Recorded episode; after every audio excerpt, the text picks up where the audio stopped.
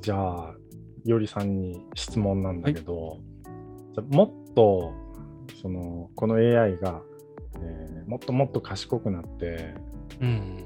じゃあ今、直木賞を取ってるような小説を何にもせずにボタン一発で書けたとするじゃない。はいはいはい。それって、じゃあ AI が書いたと知った状態でうん。本に出して売ってたとして、うん。それって楽しめるかな？いや、ゆきさん、これあの、ちょっとあれなんですけど、AI の本質を知ってる人は買わないんじゃないかな。うん。あの、さっき言ったように、こう、やっぱりこう、飲み込ませた範囲での、うん。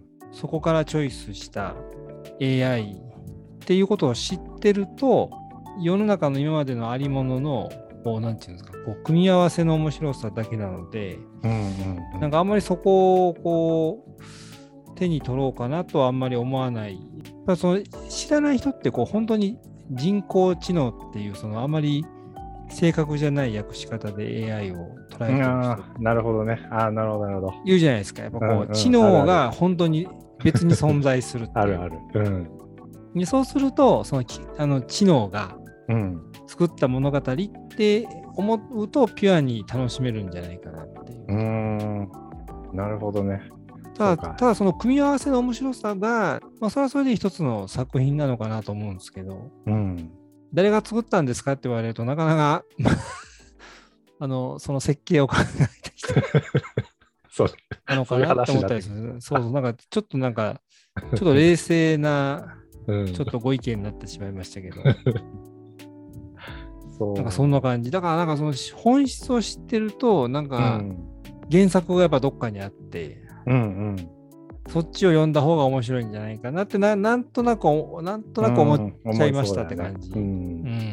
ゆうきさん、どうどうすか、どうすか？うんあ僕も、その、AI が書いたやつ、やっぱり、あの、そう、なんか、自分も聞かれたらなんで答えるんだろうって思って考えてたんだけど、やっぱり小説ってその誰か一人の人間が書くからちょっとこう共感できたりとかその作者自身の心の中を覗かせてもらってるみたいなところがあったりするからそれがもし何もない単純な機械 AI うん。であった時共感をどこに持っていったらいいのかがちょっと見失うのかなとも思ってみたり、ただ、えっと、さっき喋ってたみたいにあのモッド？例えば、えーなんだろう東野圭吾さんモッドを作ったとするじゃない。東野圭吾さんの今までの著作を読み込ましまくると、はいはい。それで作った AI ってもうじゃあ東野圭吾さんと思っていいんじゃないかと思い出したら結構その辺りからぐるぐるしだして、で本人が書いたと同じとできるのならうん。それそれでね一本まとまった小説が生み出されるなら感動できるものになるんじゃないかとか結構この辺はあの果てのない話に突入するんだけどはいはいはい。がまああの答え自体はないんだけどただまあね一人のその人が書いてるっていうところが僕個人はポイントになるのかなと思うから、うん。もっと限定さえすれば、でもどうなんだろうね。それって、じゃあ AI じゃなくなるのかとか、なんかいろんなことあるよね。いろいろ読ましまくったから、で僕らも今まで読んだ本がうん。自分の中にあって、でそれで文章を書いたりしてるから、このね、今僕が喋ってる一人の人といえど、何万冊の本を浴びた結果かもしれないから、ああ、なるほど、うん。それはなかなかおっしゃる通りかもしれないですね。なんかそう思うとやっぱちょっとぐるぐるしだしててどこがどうなのかなうんみたいな。けどこれでもあの十分楽しめるものがこう出力されるっていうのが今時点ですごく面白いなと思うから、こうあの答えのある話ではなかったりするけど、うんでもなんか面白いよねこういうのも。まあ、一つのね、エンタメですよね、ちょっとね。そうそう。うんで SF 昔 SF だったものが今現実にあるっていうのもちょっといいなって思ってて。まあそうですよね、なんかね。特に AI はそうですよね。うんなので今度あのキャラクターとか世界観をきっちり作り込んで、これで作ってみようって思っててで流行ってるから、あのさっきの異世界ものを書いてみようかな。一回も書いたことないんだけど。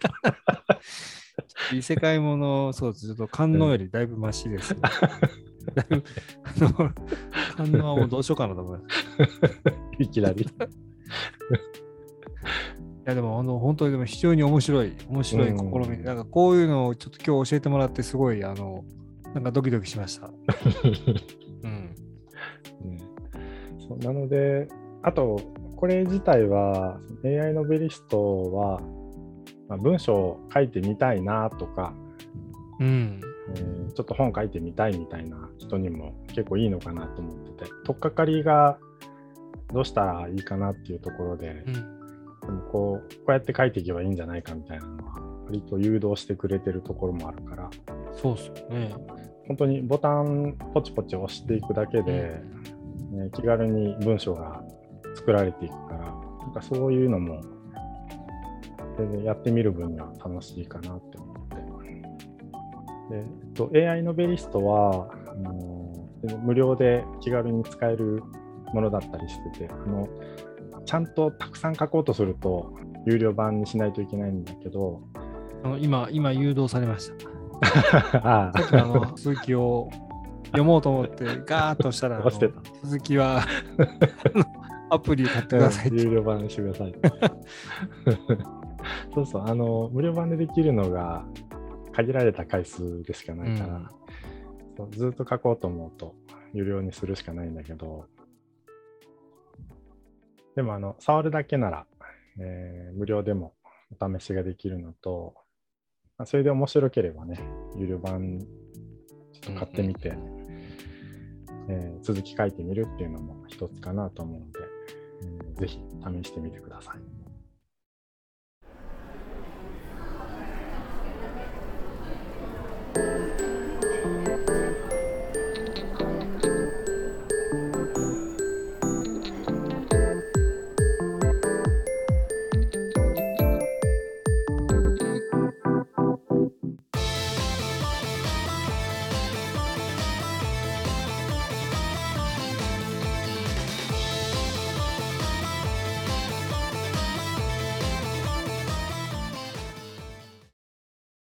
そうそう、限界あるのよね、これ。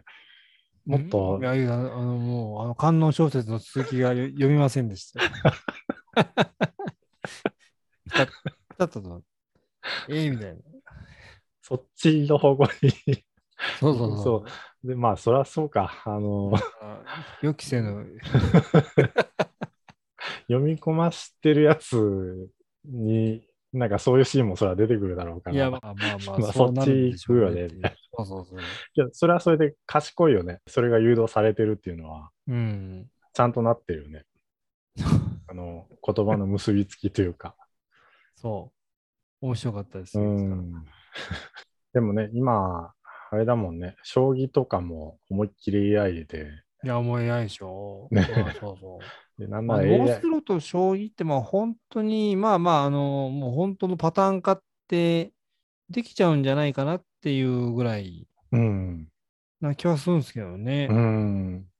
そう、囲碁も将棋もプロを上回ったみたいなとこあるから。いや、そうそうそうそう。うん。